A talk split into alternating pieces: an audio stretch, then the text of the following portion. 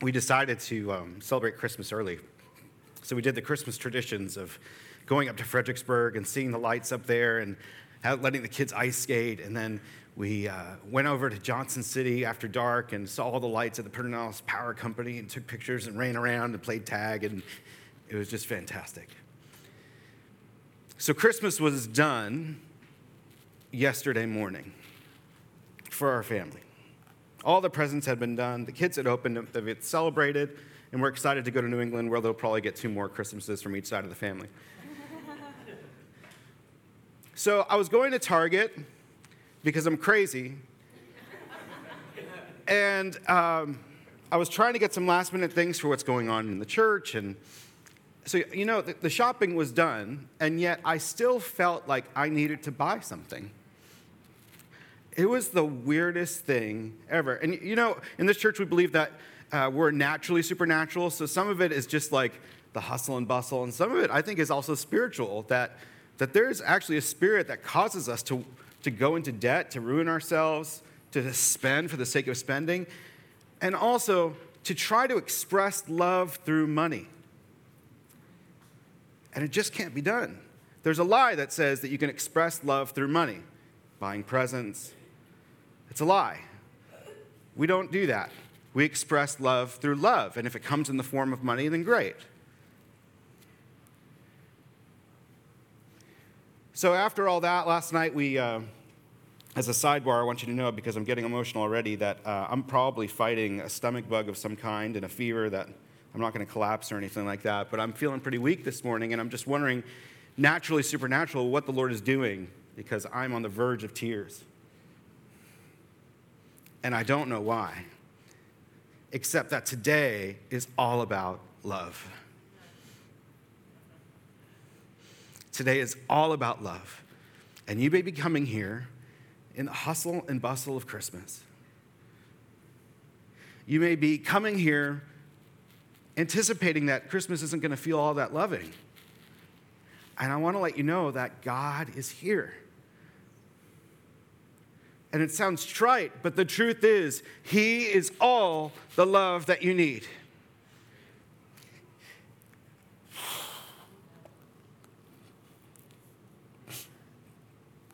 Growing up in our home, it was um, my parents fought some, and uh, especially around the holidays, finances make things tight. And raise your hand if that ever made you stressful, get into an argument with someone you love. Yeah. And so I remember as a teenager, I was laying in bed listening to the yelling, overwhelmed. And in my heart, just yelling at God, wondering, like, if you're real, what's going on here? Why aren't you going to settle things down? This is, this is horrible. I can't remember all that I said, except at one moment, the Holy Spirit fell on me in a way that rested my tongue. It was like I couldn't speak at all. And I heard audibly for the first time, John, I'm all you need to know.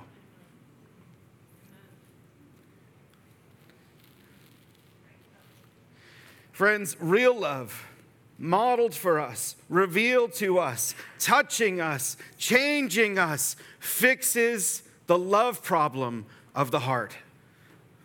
I'm going to say that again. Real love, modeled for us, revealed to us, touching us, changes us, changing us. It fixes the love problem of the heart. We believe as a church and as a movement all around the world of vineyard churches that God is real. And we get to live in this expectancy, this tension of knowing that there's war going on and political warfare in our country and all kinds of stuff going on, and yet God's kingdom is at hand. We live in that tension. And this Christmas, I want you to know that no matter what you're feeling, no matter what's hurting, that God is here. God is here. God proved this to some of the least likely characters in all the scriptures the shepherds, the dirty ones, the outcasts, the not so smart, the bad off financially, those guys. And I want to read to you just how that happened in the Christmas story. This is Luke chapter 2, verse 1. At that time, the Roman Emperor Augustus decreed that a census should be taken throughout the Roman Empire. This was the first census taken when Quirinius was governor of Syria. All returned to their own ancestral towns of register for the census, and because Joseph was a descendant of King David, he had to go to Bethlehem in Judea, David's ancient home. He traveled from the village of Nazareth in Galilee, and he took with him Mary, to whom he was engaged, who was now expecting a child, Jesus. And while they were there, the time for her baby came to be born. She gave birth to a firstborn son. She wrapped him snugly in strips of cloth and laid him in a manger because there was no lodging for them in the inn. You parents, I see a lot of parents in here with young children. Could you imagine? You're on a trip, going to see family, it's Christmas time. I mean, then they're making Christmas time. And you can't make it. And that baby decides to come, and you've got to find somewhere to have this baby.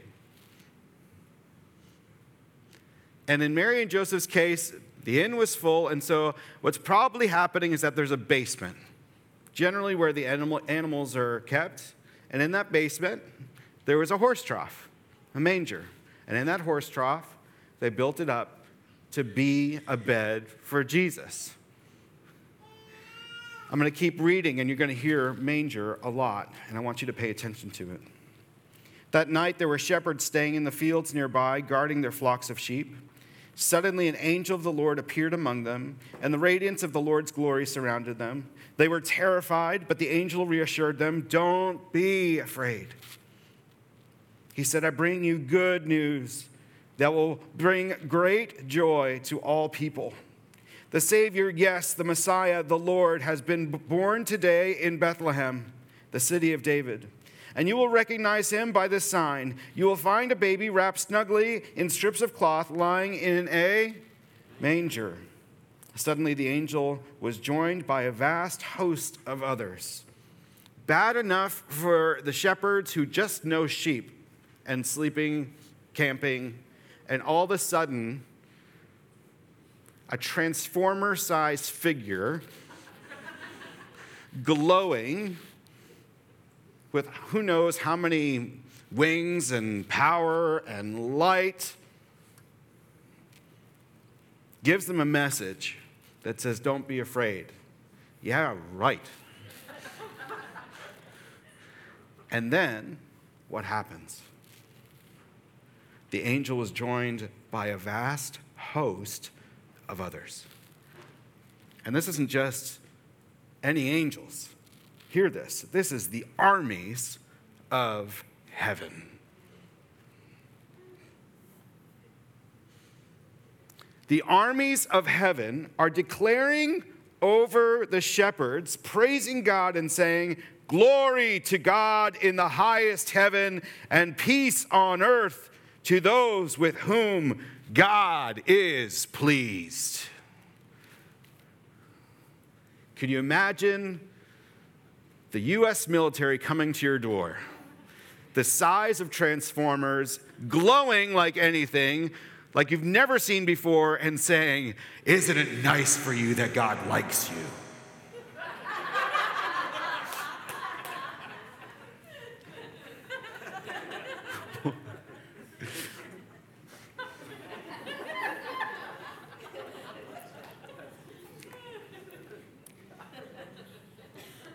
Well, when the angels returned to heaven, the shepherds said to each other, Let's go to Bethlehem. Let's see this thing that has happened, which the Lord has told us about. Of course they did, because they didn't want to die.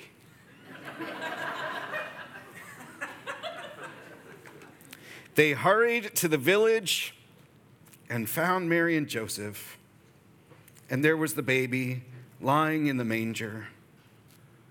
After seeing him, the shepherds told everyone what had happened and what the angel had said to them about this child. All who heard the shepherd's story were astonished, but Mary kept all these things in her heart and thought about them often. The shepherds went back to their flocks, glorifying and praising God, for they had all seen, and heard. It was just as the angel had told them. Did you see that special artifact in the story again? That M word, the manger? Why on earth would Luke want us to pay attention to such a thing? One of my favorite theologians explains it like you're talking to a dog and you're pointing, telling the dog, go over there, and all the dog can do is point at your finger. This story is just like that. Over and over again, Luke is saying, the manger, the manger, the manger, the manger, the manger. And we're looking at everything else. But the most loving act of a loving God to some outcasts in a field who never would have been involved with the armies of God got a special gift for Christmas. Shepherds know what mangers are. They know where animals feed. And so, if Jesus had come in a golden throne in a palace, what's the likelihood of, that they would have approached? And if they approached, what's the likelihood that they would have seen that this Jesus was for them? Very low. So instead, God orchestrates this thing, which you moms know has got to make Mary really uncomfortable. And Joseph, too. There's some of you that have made plans for your families and then they fall through and you are out of luck. And here they are. And why? So that those who didn't know the love of God, that wouldn't see the love of God, that wouldn't be noticed by those who were trying to follow God, God got a hold of. And He said, I'm all you need to know. And I know you, and this is for you. This is your God. This is your place. This is your redemption. The angel armies are for you. God's favor is for you. You are not out there alone anymore. I love you, and I always have.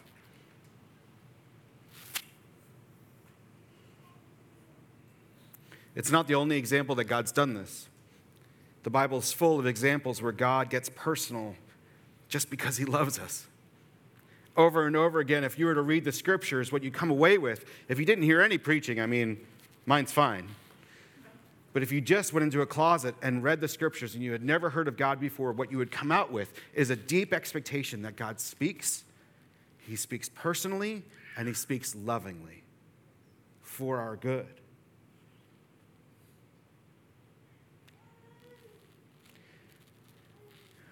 This is what God is doing for us in this season. He's choosing us, He's picking us out in special moments that only He can do because He orders the angels. If God can order one angel sent to His shepherds, if God can order a host of the armies of heaven for the shepherds, I know that this season God can do something for you. That's what he's about. That's what he loves to do because he loves you. That's all. He just loves you. It is the Christmas quest of every heart to love and be loved unconditionally in return. The Christmas story assures us that we begin our lives loved and we will end our lives loved by God Himself. There are some of you that have come today, and um, this season's not so fun. This past week, I, I oversaw, I presided over two funerals for families that didn't have churches, they didn't have pastors. And so every once in a while, they call on me to do them and uh, the funeral home. And walking with these families, knowing that the Christmas season is here and they're also having to bury their moms, was heartbreaking. It's important if God's unconditional love is guaranteed for us, if God's love for us is so special that we not just embrace the pain of what we've lost in the season, embrace the pain of going through Target looking for love in all the wrong places, embrace the pain of what the season can be for some financially and otherwise, and not just feel like you can jump over it with the power of God. We're not jumper overs. There's a better word, but forgive me. The love of God doesn't avoid pain. The love of God swallows pain. The love of God reaches out to shepherds like you and me and invites them in to victory and tells them that there's an army of God set aside for them because God loves them. This is the Christmas story.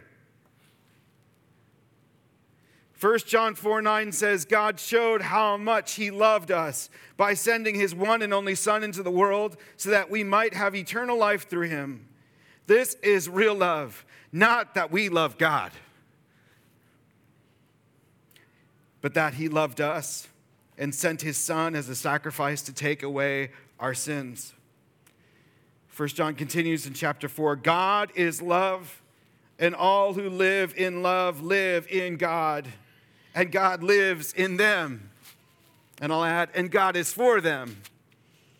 And as we live in God, our love grows more perfect. So we will not be afraid on the day of judgment at the end of our lives. But we can see Him face to face. We can face Him with confidence because we live like Jesus here in this world. Put it in horse troughs in emergency deliveries so that the unlovable would be loved. Such love has no fear because perfect love expels all fear. If we're, if we're afraid, it's for fear of punishment. And this shows that we've not fully experienced His perfect love. We love each other because He loved us first.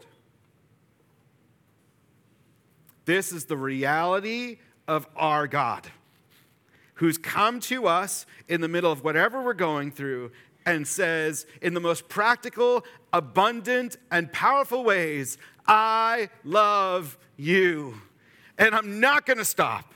And I've got an angel army that's going to pursue this love of you to the ends of the earth. And isn't it good that you know that God loves you?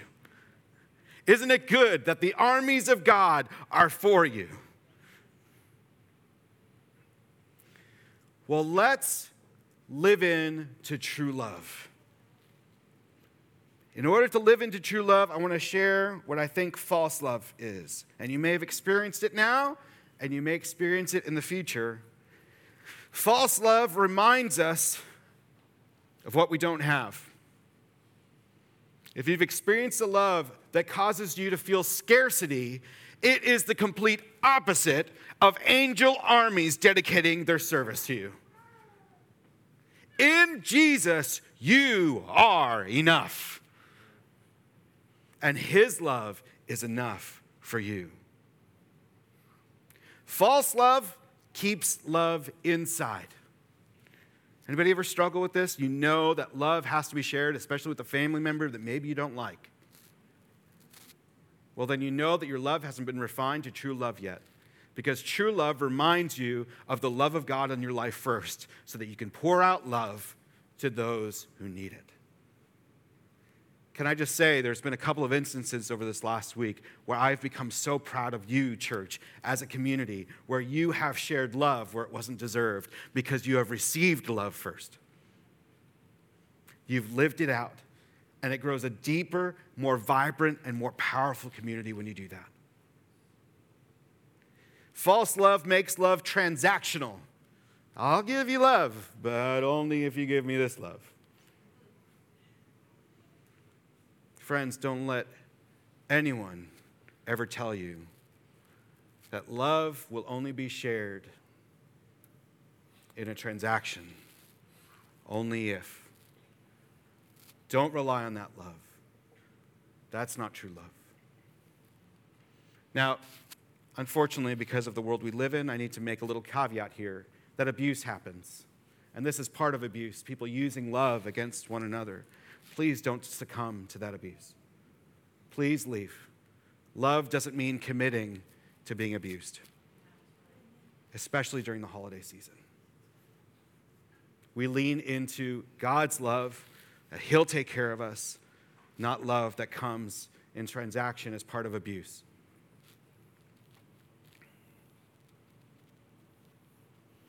I think I've written this one wrong. False love is overcome by fear. No, I haven't. False love is overcome by fear. If you've ever been in this place where you know God's love exists and you know it needs to be shared, but you become afraid, that's not the love of God. God's love breaks through fear. False love stays distant, it protects itself from the consequences of love. It holds back, it's afraid. But true love, the qualities of true love, is that it patiently waits, and it waits for that time when God is welcoming you to love the other person with his love. I was so proud of someone this week. They just they went into this time of prayer. It was just hours of receiving the love of God so that they could pour out love the way that it needed to happen. This is what it's all about. It patiently waits. We wait to receive God's love. We take time. Maybe it's listening to Christmas carols. Maybe it's reading the gospel story in Luke about Christmas. Maybe it's just sitting with Jesus and allowing him to tell you that he's all you need to know. True love from God patiently waits. True love from God is given away freely, especially to you, you who feel like love isn't deserved in your life. Raise your hand if you're a sinner saved by grace. So the saved by grace part is how most of you don't respond. Like, nah, I'm just a sinner. I don't really deserve God's love. God's love is given away intentionally and universally. The gospel of Jesus is not for some. The gospel of Jesus, his love, the announcement that he is for us, is for everyone. It's why we don't choose to go Christmas caroling only to Christians' houses. It's why we don't just give out Christmas cookies if they have a cross in the window of the store. Are you kidding? This love is too big for just Christians. This love is for the whole world. True love is given away freely. And you know what? Because that true love is given away freely, it can't be stolen or protected. Friends, do not be afraid that your religion is going downhill. Do not be afraid that you're losing the battle on love. It cannot be protected. It cannot be stolen. And if any proof is there for you, look at China, who next year will have more followers of Jesus than the United States. We receive a love, we live in a love, we give away a love that goes above any other principality, that goes above any problem. It cannot be stolen and it cannot be protected. It is meant to be given away, and it's given away by the power of God, which cannot be stifled. Because of that, true love is grounded in hope. It's grounded in hope. Our love doesn't get expre- expressed hastily. It doesn't go to this place of thinking, oh, they're probably not going to they're, they're, they're not going to receive my love. It's gonna, it's, no. The love of God that's announced by angel armies. it's grounded in hope that that army will win the day. That's what we live into. And true love gets proximate. Instead of love staying distant, true love gets proximate. It leans in in healthy ways. It asks for God to move in the hardest places so that love can break down any wall. This is the power of the Holy Spirit that's revealed to us. That tells us that God is love, that tells us that Jesus has died so that love could be empowered to us. The Holy Spirit is here revealing his love for us so that in this season we don't live in a love that's fearful or distant, transactional, kept inside. Reminds us of our scarcity. Instead, we live into Christmas with open hands. And so Ephesians 5 says, imitate God. Therefore, in everything you do, because you are his dear children, live a life filled with love, following the example of Christ. He loved us. I know right now in this moment that God is pursuing some of you with his love, and there's things that are going on that are cracking places where you've been trying to protect yourself from God's love. And I just want to welcome the Holy Spirit right now to do what he does, which is shower you with love. Would you stand with me as you have the power? Come, Holy Spirit, and demonstrate your love to us right now. For some of you, this will need a bit of a prompting, and that prompting could sound something like God, would you show me how you love me? And let's just wait.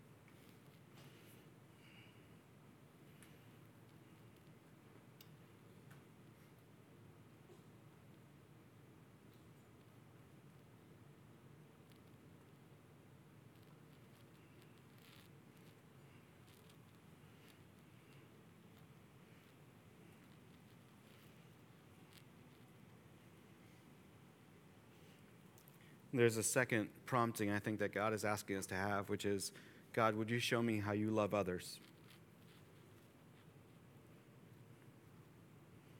Come, Holy Spirit.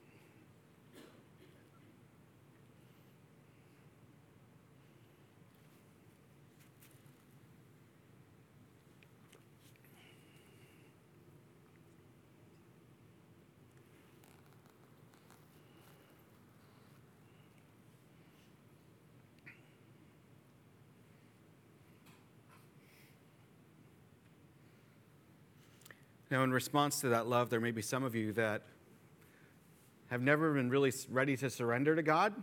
You've been afraid that that kind of love might be transactional or fearful or distant, reminding you of what a sinner you are. It's not God.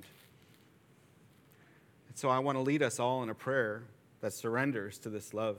And it's up on the screen for you in Spanish and in English. Would you pray with me?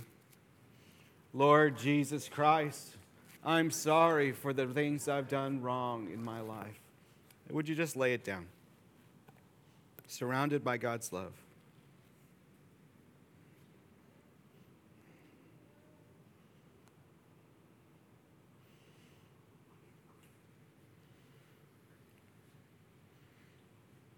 And together, could we say, Please forgive me I now turn from everything which I know is wrong. Thank you that you died on the cross for me so that I could be forgiven and set free. Thank you that you offer me forgiveness and the gift of your Spirit. I now receive that gift. Please come into my life by your Holy Spirit to be with me forever. Thank you, Lord Jesus. If that's you this morning, we will have prayer teams for you in this front corner, ready to pray for any physical, emotional, spiritual need. If you're needing God to envelop the pain that's arisen during Christmas, God will do that. And if you need help, those prayer teams will not give you any advice about it. They'll just welcome God with you to do that. This morning, there was also a prayer team that was risking into hearing God for you. It could be that a couple of you needed to be told that God was looking out for you this morning. And so we risk and we put up on the screen premature babies, anyone who is born with developmental problems, and women with difficult pregnancies. This is for you. Please don't leave without taking the opportunity to receive prayer. We believe that God is here that He's present and He loves you enough to call out your name. Would you receive this blessing? That you would go out in the name of the Father and the Son and the Holy Spirit, filled with the Holy Spirit, filled deeply with His love. That you would not have any fear, but you would go out confident that God loves you. I bless you in Jesus' name. Amen.